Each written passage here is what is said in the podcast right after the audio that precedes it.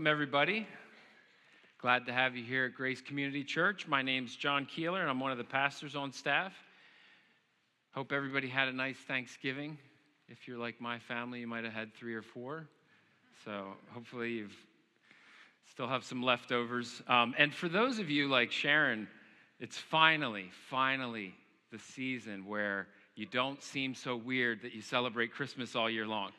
So it's, it's definitely, you can see all the decorations. I'm really thankful. And I, and I do love um, some good, good worship um, Christmas songs as well. And it was, it's great to kick off the Advent season right now. But we're actually going to be talking about a different celebration, a different story. Um, for those of you who've been with us for the first three chapters of Esther, this is a little story that, that kind of sets the stage for the um, festival of Purim, a Jewish festival. And we won't get into too many details there, but if you ever are interested in looking up what, um, what they do to celebrate uh, the holiday, it's, it's kind of like a combination between Mardi Gras, um, Easter, and um, Halloween, kind of all wrapped up in one. So I think my kids would love it. But um, most of you, if you're like me, you probably haven't spent too much time in Esther. Um, I've always taken it for granted that, you know, Esther is one of those books in the Old Testament. And, um, you know, the more you study it, the more you find that it was actually one of the most contested books in, in the, uh, in the Bible when they were assembling the canon of Scripture for the, for the Christian Bible. And really, the main reason, and, and I, I believe uh, Pastor R kind of kicked off and told us about that, God's name is never mentioned in the book. Um, there's no obvious miracles in the book. There's nothing about Jewish law or um, any uh, religious observances in the book. So some uh, scholars thought that that really means that it's not, um, you know, not a, not a holy book, not a uh, inspired book. But the other scholars, and this is the, the vast majority, as, as you can imagine, since it's in our Bible, believe that it was a literary device that the author used for two reasons. Um, and this absence of God, literary device that he used, was one, it kind of marks a period of time when um, the Jews were in a complacent place religiously. Um, they were living in the Persian Empire, kind of under the radar. So it kind of shows that God wasn't prevalent in their lives at the time. And then the other piece, too, is really uh, one of my favorite parts of it. The, the audience, the intended audience, were Jews, and as they read the book, and especially before and after Purim, they would, they would read the story, and in the absence of God, they'd actually find places where they knew God was in the story. So they would read God back into the story. Because as you read through the story, it's, it's so obvious. Every time you come across an interesting coincidence or um, just a nuance in the story of how many times the story goes back and forth, back and forth, um, you can't help but see that God's provident in all the places in the story. And so, what we're going to do is we read through the book of Esther. We're going to stop at, at parts of this story and we're going to read God back into the story where, where he belongs. And it's actually something um, we all need to do in our own lives, right?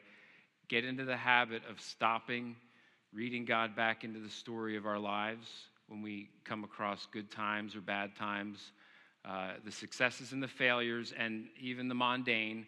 Um, when we get to January and everybody's bored of, of life again because the holidays are over, God's there. He's in your story, He's in every piece of our story. So, before we actually get into um, our chapter, I wanted to start off with a, a short story about a man, and um, it's going to center on the theme that, that we'll be talking about today being called out of comfort.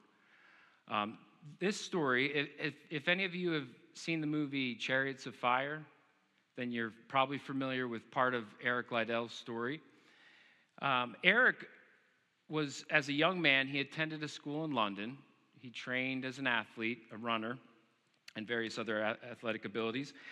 He was a devout Christian, and he always had this, this burden underneath that he wanted to go to China and be a missionary, um, where his, his parents actually had served for many years.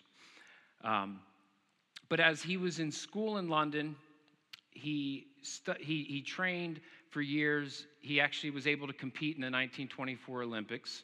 in Paris.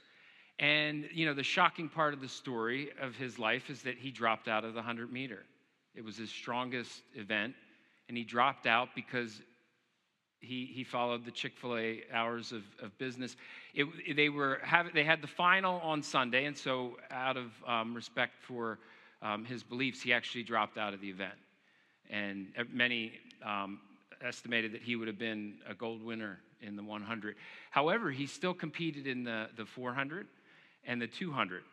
And he actually got a, a gold medal in the 400 and set a, a world record. So he, he definitely did well. Um, his story, really, as you can imagine, um, captured the hearts of many Americans and Christians. And so lots of fame, honor, respect, uh, prestige. But he still had that burning desire, a call to, to spread the gospel in China. And so, about a year after the Olympics, he left his comfortable life, behind, being called out of his, his comfort uh, in, in America. And he went and, and started to witness and, and um, share the gospel with the Chinese. But when the Japanese started occupying China, things got dangerous. So he sent his wife, and um, who was pregnant at the time, and his two small children off to Canada so that they'd be safe. But he stayed there to continue the work. And unfortunately, um, at some point during the beginning stages of World War II, um, he was taken to a Japanese um, internment camp um, with many others, um, where he, he, he actually passed away a few years after um, he was there. And many look back to some of the last written words, and he, his, his last written words were, It's complete surrender.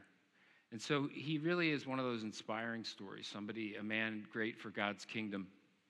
And it's a story uh, much like we're going to talk about in Esther, where um, some of us are called out of comfort um, to be put on the front lines. But the one question I want you to be thinking about, so as we go through this story, and this is a question I've always asked in my life do you really believe that God only intends a few people for that type of greatness? So hang on to that and let's pray. Dear God, thank you so much for this season and um, just everything we can be thankful for, um, for friends and family, um, just the time to celebrate who you are, to be thankful for what you've done. Um, as we enter into this um, Advent week of hope, we just we know that our hope is not um, not fickle. It's not the hope as we, we've learned in the English languages. Hope is, is, is a firm foundation. Our hope is, is a promise from you that will never, never go away.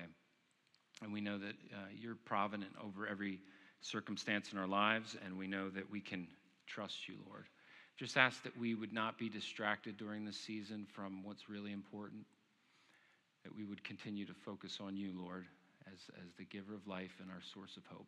In Jesus' name I pray. Amen.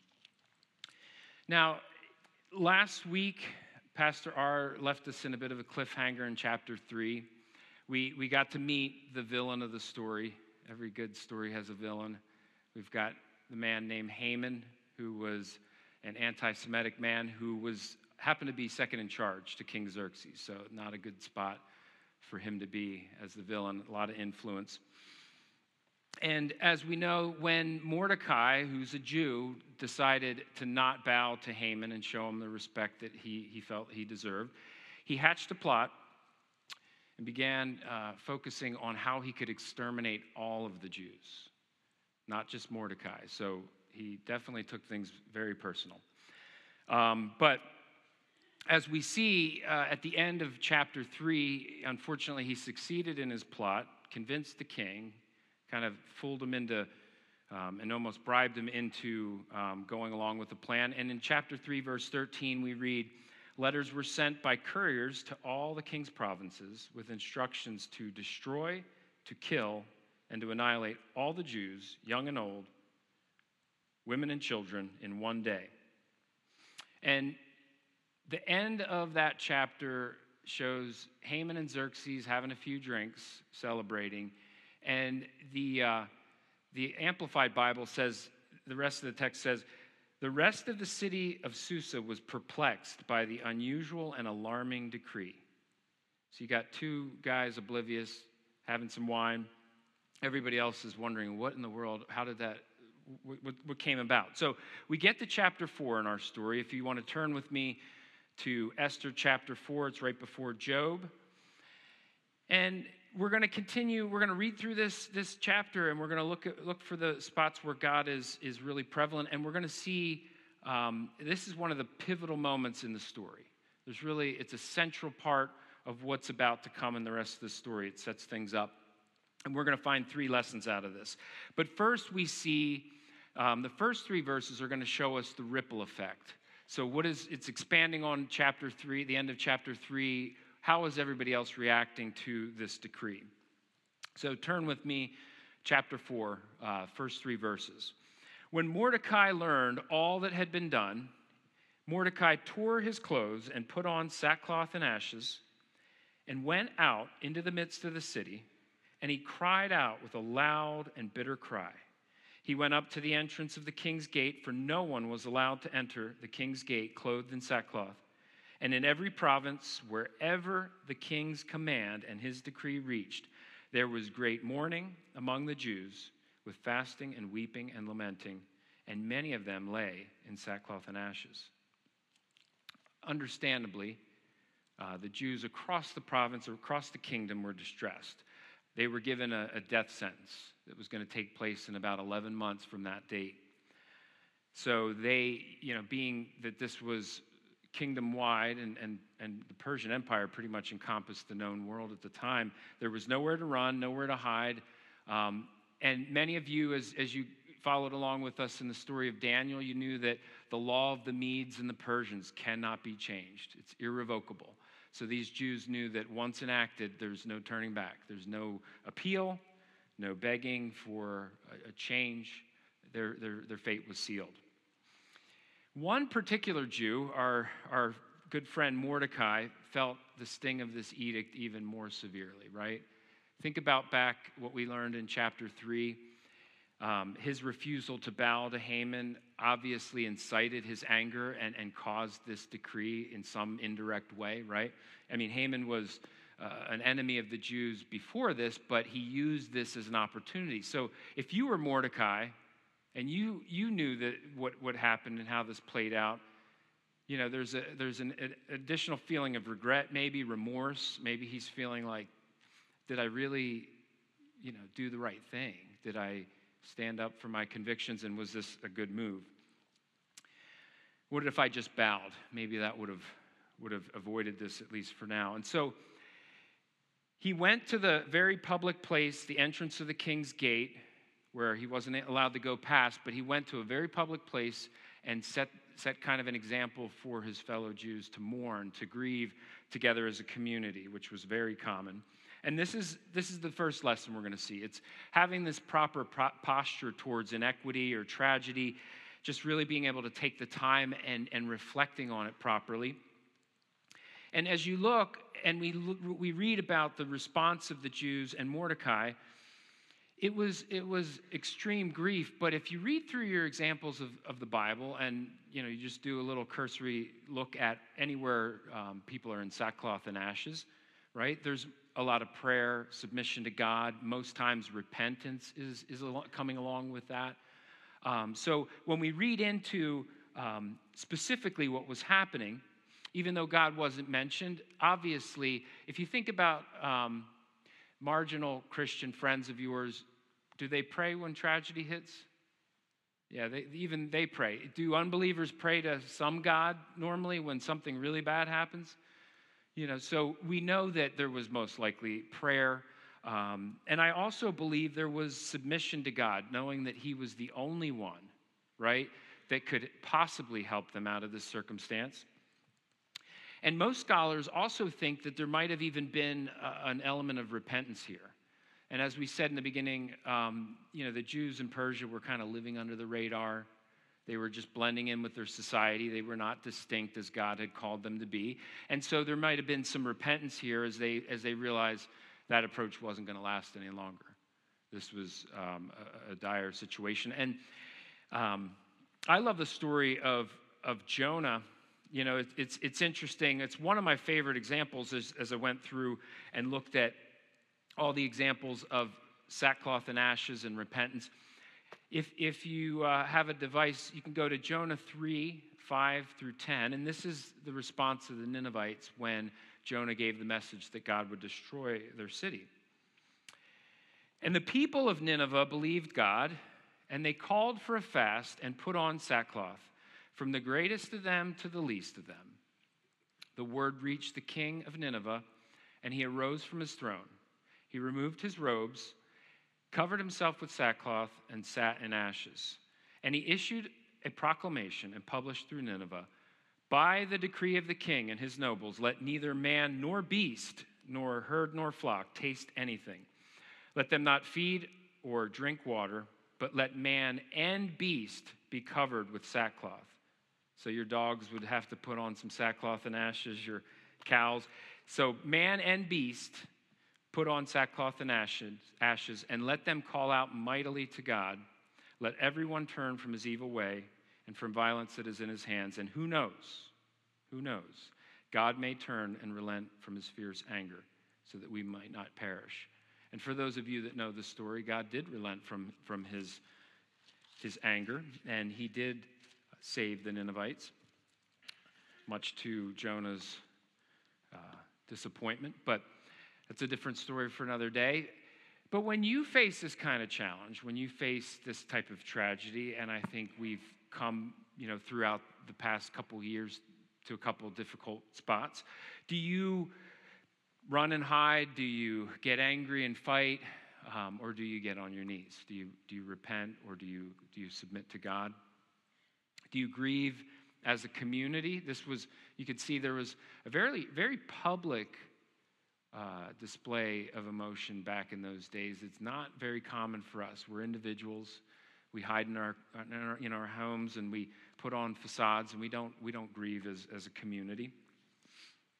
And here we're seeing them take a lot of time um, just really reflecting on the situation, being um, you know, able to wallow in it. You know, really, I, I guess it's spending the right amount of time in discomfort and pain and not moving on too quickly, not trying to get back to your comfort zone. And as a, as a believer, our best response is to submit to God, knowing that He's with us in the stories and the tragedies, and, you know, look to Him for, for direction in those times. So let's see what happens next as we, as we hit verses four and five. We're going to get to see how Queen Esther, our, one of our main characters, responds to all this tragedy. When Esther's young women and her eunuchs came and told her, the queen was deeply distressed. She sent garments to clothe Mordecai so that he might take off his sackcloth, but he would not accept them. Then Esther called for Hatach, one of the king's eunuchs, who had been appointed to attend her. And, he, and she and ordered him to go to Mordecai and to learn what this was and why it was. So let's think about this story here. We know that from the beginning, Mordecai was like a father to Esther. So she was distressed by his, his mourning. She wanted to know more about what was happening. So she sent out some clothes. She thought, well, maybe if I get, you know, get him a new set of clothes, he can get cleaned up, come on through the king's gate. We'll sit down, we'll have some food. Maybe he can tell me what's on his mind, what's going on, why he's so distressed. But he, he declines. So it's a really important part of the story. He was, he was not done with, with what he was trying to accomplish. He wanted to um, continue to grieve and, and, and really demonstrate um, you know, his, his heart's conviction over this situation. He wasn't ready to move on. And then we find that she sends Hatach to find out what, what's going on, what, what, what's happening that he's this distressed. And that's, that's one of the places you, you hit pause in the story and you, and you think, what's wrong with this part of the story? Think about it. She's sending him to find out what was wrong. So Apparently, she's completely unaware of what's going on. Um, she's completely unaware of the decree, even though we read in, in chapter in verse 3 that the, the decree went out across the whole kingdom. All the Jews were mourning. She still doesn't know what's going on. She's living in luxury. She's oblivious to what's going on, and um, she's too comfortable in, in her life, lifestyle to, to know what's happening in the rest of the kingdom. And this is where I think sometimes we find ourselves, especially as Americans, in the story, where we're kind of in, in a bit of an oblivious um, mode, right? We're, we're unaware of what's going on. We're lulled into complacency, and we're not thinking about, you know, kind of all the tragedy out there, or all the difficult circumstances. I think sometimes it's only around the Christmas season we even think about people that are less fortunate. So it's in that part of the story where we're unwilling to kind of, um, you know, look beyond our comfort zone. And hang on to that because we're going to come back to that piece of the story in a little bit. But let's keep reading. So Hatach went out to Mordecai in the open square of the, of the city in front of the king's gate. And Mordecai told him all that had happened to him and the exact sum of money that Haman had promised to pay the king to the king's treasury for the destruction of the Jews. Mordecai also gave him a copy of the written decree issued in Susa for their destruction, that he might show it to Esther and explain it to her and command her to go to the king to beg his favor and plead with him on behalf of her people. And Hatach went and told Esther what Mordecai had said. So, just real quick, in this part of the story, we see the, the contrast. So, she has no idea what's going on. She's the queen in the, in, the, in the palace. She has no idea what's going on with her people. But Mordecai knows everything. He knows the exact amount, he knows what's going on. He has an actual copy of the decree to send to her to show how dire the situation is. And she's calling her out. He's calling her out. He's saying, You got to do something. You're the queen. I mean, you know, I'm, I'm sure he was completely um, astonished that she had no idea what was going on. And so he's calling her out. It says that he told uh, Hatach to command her to go to the king, to beg for their lives, to reveal her identity. At this point, she was still a, an undercover Jew in the palace, she was to reveal her identity, tell the king, and beg for their lives. Well, what would your response be?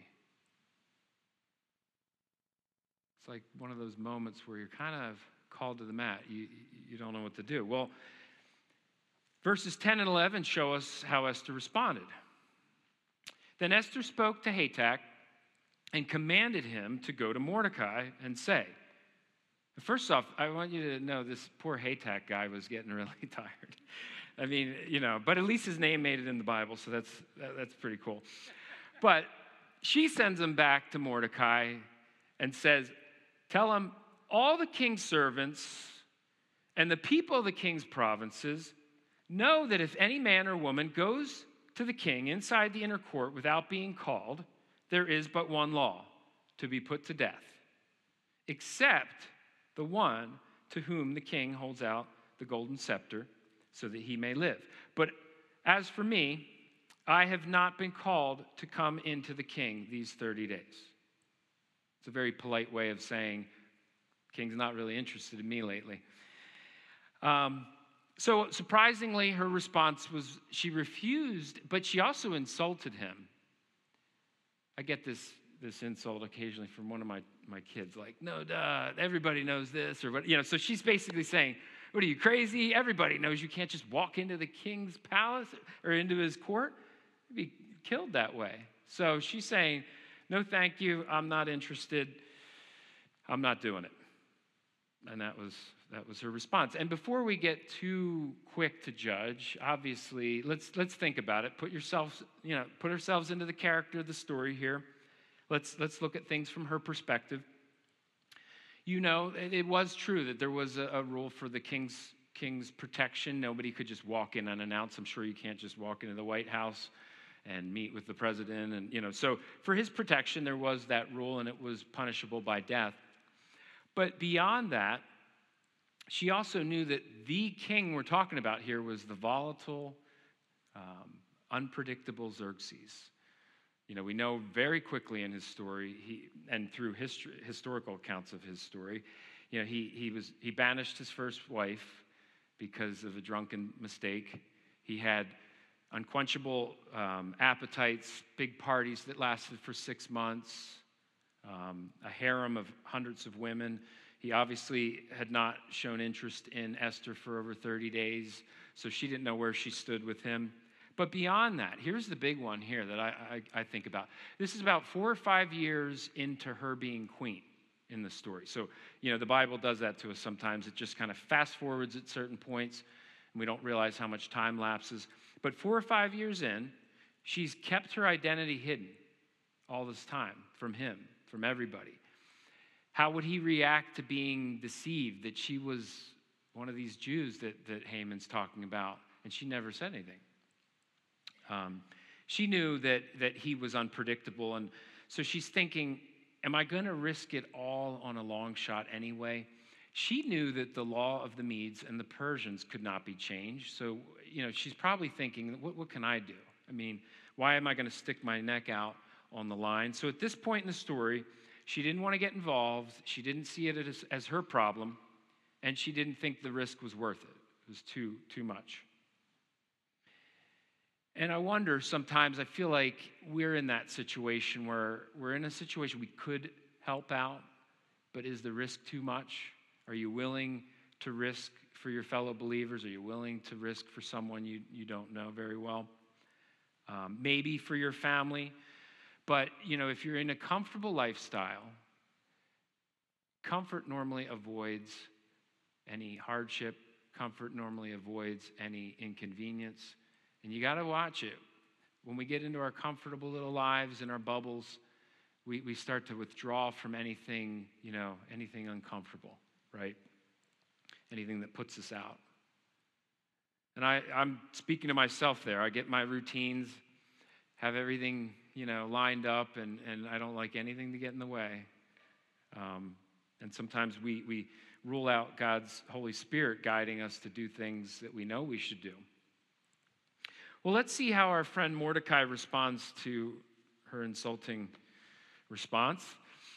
Verses 12 through 14. And they told Mordecai what Esther had said. It's funny, they switch, it switches to they, and I don't know if Hatach was like, I'm done with this, I'm, you're not sending me back again. But it's, maybe it's some other messengers. But this is a back and forth ping pong discussion here. And they told Mordecai what Esther had said. Then Mordecai told them to reply to Esther Do not think to yourself that in the king's palace you will escape any more than all the other Jews. Think about it. You're no, but you're no better than anyone else. You're, you're still a Jew, Esther. For if you keep silent at this time, relief and deliverance will rise for the Jews from another place.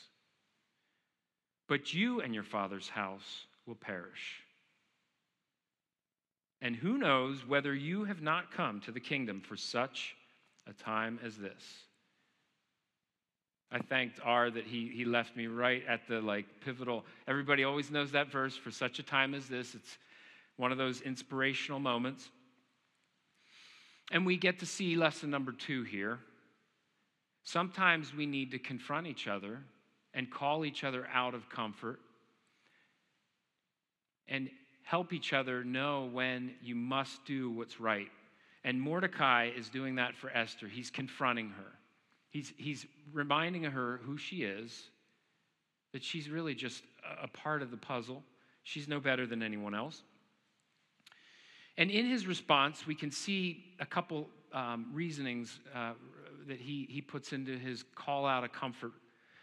He first is talking to her that she's foolish. He's telling her she's foolish if she thinks she can avoid this, this decree and the, and the, uh, the fate of all the Jews. She's, she's not going to be any more protected.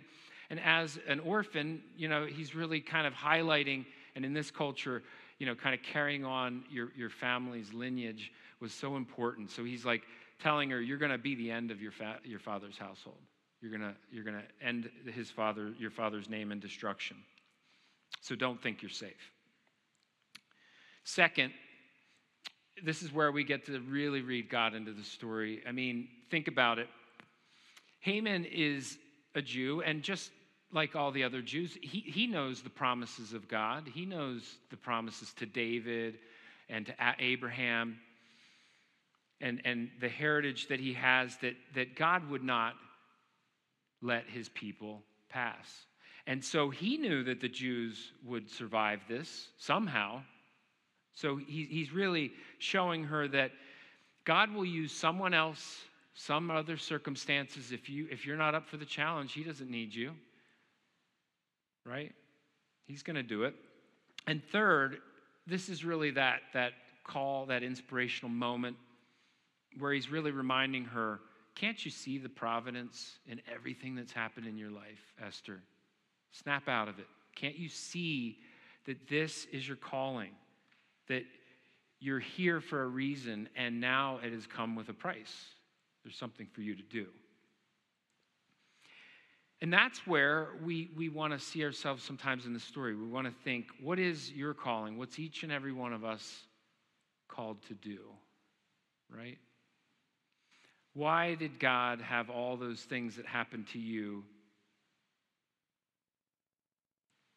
take place in your lives? Like, think about when I was listening to the story of Matt and Beth Wish, I like what Matt said when he explained. He said, you know, we finally realized when we were when we were talking about leaving for the Congo how God redeemed each part of our story for this for this moment, for this event. And and I see that in my life. I mean, it, it, can be dramatic for some of us. I see how God used every little thing to, to call me into what He wanted for me. And I think if you were like me out there, hearing someone like me up here, you probably are dismissing very quickly the big call, right? That there's someone else that'll do the, the mission stuff, there's somebody else who will get into full time ministry. But I think we, I think in a room this size, you look around, you think, where does God raise up people for those, those callings? Where does He draw from to raise up leaders for His kingdom? Probably in His church. So I think too many times we, we, um, we're, we're not thinking that's us. We're, we're too busy, we're, we're too ready to, to kind of gloss over that. But I can tell you, some of you are called to missions work, some of you are called to ministry, full time life, some to change your job. I think some of you, and I know I was in that, that situation, some of you are in a position where you are called by God to change your job so that you can be the spouse that you know you're supposed to be. I mean, I talk to men all the time. There are, you know, there are seasons in life for sure, but if you are in a job that that zaps you from spiritual maturity, from being uh, um, you know, spiritual leader of your family, for being around for your, your family, then I'm, I'm pretty sure that's not what God intended you to do. There's more to this life than working here. Others, um, you know, you're called to step up and do the difficult thing. Break that bad habit that's really destroying your family, right? Think about that. Get healthy if, you, if, if, it's, if, if that's your call to get healthy so that you can be available and used by God to help others. If you are always needing help, how can you help others around you? And God's calling you to that. But think about it. My question again do you really think only a few people are called for greatness for his kingdom? Just a few? Or are the rest of us just not listening to that calling? Now, as we think about the rest of this story, we're going to boil it down. We're going to see that there's, there's some risk, right, that comes with a calling. Sometimes it's risk of standing out for our faith, the risk of loss, risk of the unknown. It's always worth it, though. I can guarantee you it's always worth it. And we know that um, God's training us here he won't fail us. And the coolest thing is, He loves when we exercise this kind of faith, when we step out, when we don't see all the, the, the pieces in front of us, and we step out in faith. So, this is how we're going to end the story today. We're going to see the, the uh, good news ending of the story, verses 15 through 17. Then Esther told them to reply to Mordecai. Go, gather all the Jews to be found in Susa, and hold a fast on my behalf, and do not eat or drink for three days, day and night. I and my young women will also fast as you do. Then I will go to the king, though it is against the law, and if I perish, I perish. Mordecai then went away and did everything as Esther had ordered him. So he snapped her out of that comfortable life. I, am thinking, like, I like to think in the story, this is probably like a flashback moment for her when he was like calling her out. She's probably thinking about the pain that she felt when she lost her parents at a young age. She was an orphan. Um, the fear that she felt when she was entered into the beauty contest. You know, what would, what would happen? Would, he, would she be chosen? It was a pretty dramatic event. Um, also, the fear of, of kind of being a hidden Jew in the kingdom, having to hide her identity um, with, with such a volatile person like Xerxes. Um, so he's challenging her, though, to see the why behind all that, to, to, to point her to the fact that there was a reason for it, and she's accepted that. She's embraced that. And thankfully, you know, she, she does follow the call. And we get to see these moments. I, I get to look at these moments too, and you get to look at these moments, and you get to say, well, okay, I, am seeing why God did this, or how, um, you know, the death of our child in, influenced um, this part of my story. And, and it's a wonderful thing when we can um, see that God has been in all of our stories. And this is where I, I like to read God back in the story again, as we mentioned before. What's missing in the words of the story is prayer, right, along with the fasting. And you know, we want to we want to realize realize that she's calling all the Jews in Susa, everyone, everyone, pray or you know, think about it, fast, take this seriously. And so the third lesson we, we, we look at here, and the final lesson, is we just need to make sure that we're taking our calling seriously, that we're submitting to God in these times, we're dependent on Him, um, and we need the resolve to step up to this type of challenge. And what's interesting in the text, the typical um, fast that's called for in, in, in the Jewish um, religion is, is normally daytime fast. It's sunrise to sunset. But what she's really saying here is no food, no drink, nothing, day and night. We got to get serious all hope is lost, but there's one thing we can do we can take this to God. We can be serious about it with prayer and fasting. And as we reflect on that story, so here's the opportunity for you to think. I want you to think through. I have three indicators for you to contemplate, maybe just pray over, write it down. Three indicators that maybe you have been called out of your comfort and haven't been listening. These are, these are good signs that, that I, I used and tested throughout my, my story and my life too, and, and it resonated with me. Have you been stuck in an unwanted season for too long? Kind of feel like you're stuck in a rut, um, a, a, spiritual slump. Um, you feel like you've lost the joy of your salvation. So you're in that kind of uh, prolonged season. It may be an indicator that God's calling you out for something else, that He wants you to do something. Because God, in His love, will not let His children find rest without following Him, right? He won't give our, our souls rest until we're following Him. And for me personally, you, you can't fall into the trap of being fooled by what the world measures as being where you should be, right? Think about it. The world's talking about comfort prosperity, everything's going fine, everything's doing just fine, but that's that's a distraction. So don't use that as an indicator. And God will show you what's missing. Some people they have an unreasonable fear or anxiety over doing something that they actually know they should do.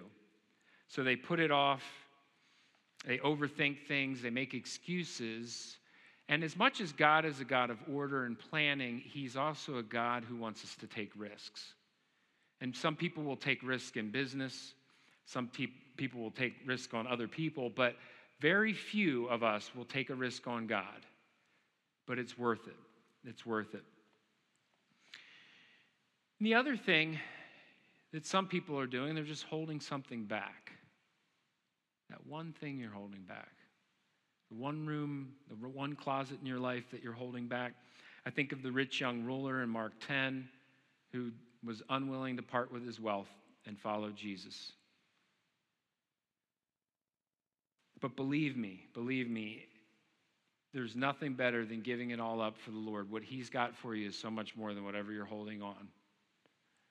And He'll show you that one thing that you're holding back. Maybe it's a relationship, maybe it's wealth, safety, prestige, pleasure. Maybe you're in all three of these situations, and that really is, hopefully, today a wake up call that there's a calling for you. There's something greater. Now, I want to read one last story, and we're going to close. It, it's another famous missionary story about a man named Charles T. Studd. Charles was a famous cricket player, and he eventually became a missionary to China and India. He was the youngest of the Studd brothers, famous cricket players, and um, they all attended Eton and Cambridge. And in fact, they played in the uh, first test match between England and Australia.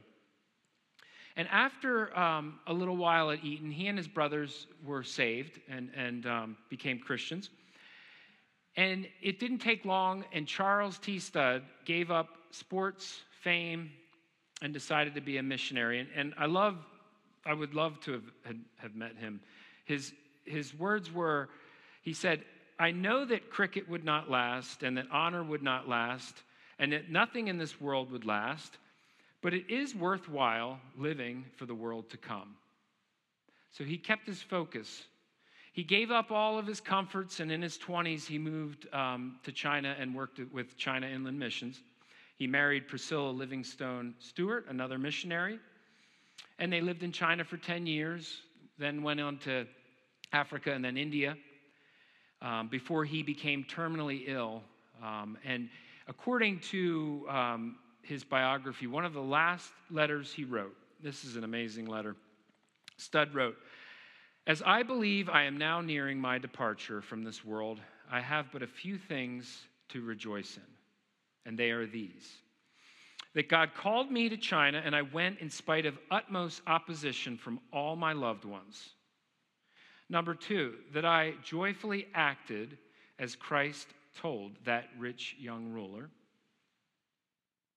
And three, that I deliberately, at the call of God, gave up my life for this work. My only joys, therefore, are that when God has given me a work to do, I have not refused it. And I don't think there's many of us right now in this room that would be able to say that if the Lord called us home. You see, he was called out of comfort for something greater. And I, I believe when he went home to the Lord, he, he received a well done, good and faithful servant. You have been faithful with a little, I will set you over much. Come and enter into the joy of your master. And, and isn't that joy of our master so much better than anything, any comfort here on earth? And, and again, the last time I'll ask this question, think, do you really think that God only called a few people like this for greatness for his kingdom? Or are the rest of us just tuning them out? Let's pray. Dear God, we, we humbly submit before you, our Maker, our Creator, the provident hand behind every little thing that goes on in our lives, every big thing that goes on in our lives.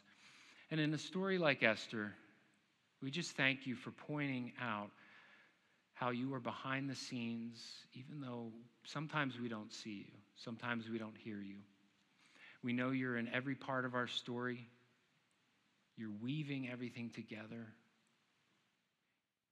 You're in every single part of our story. And we know that you're calling each and every believer to greatness for your kingdom. We are all torchbearers for you.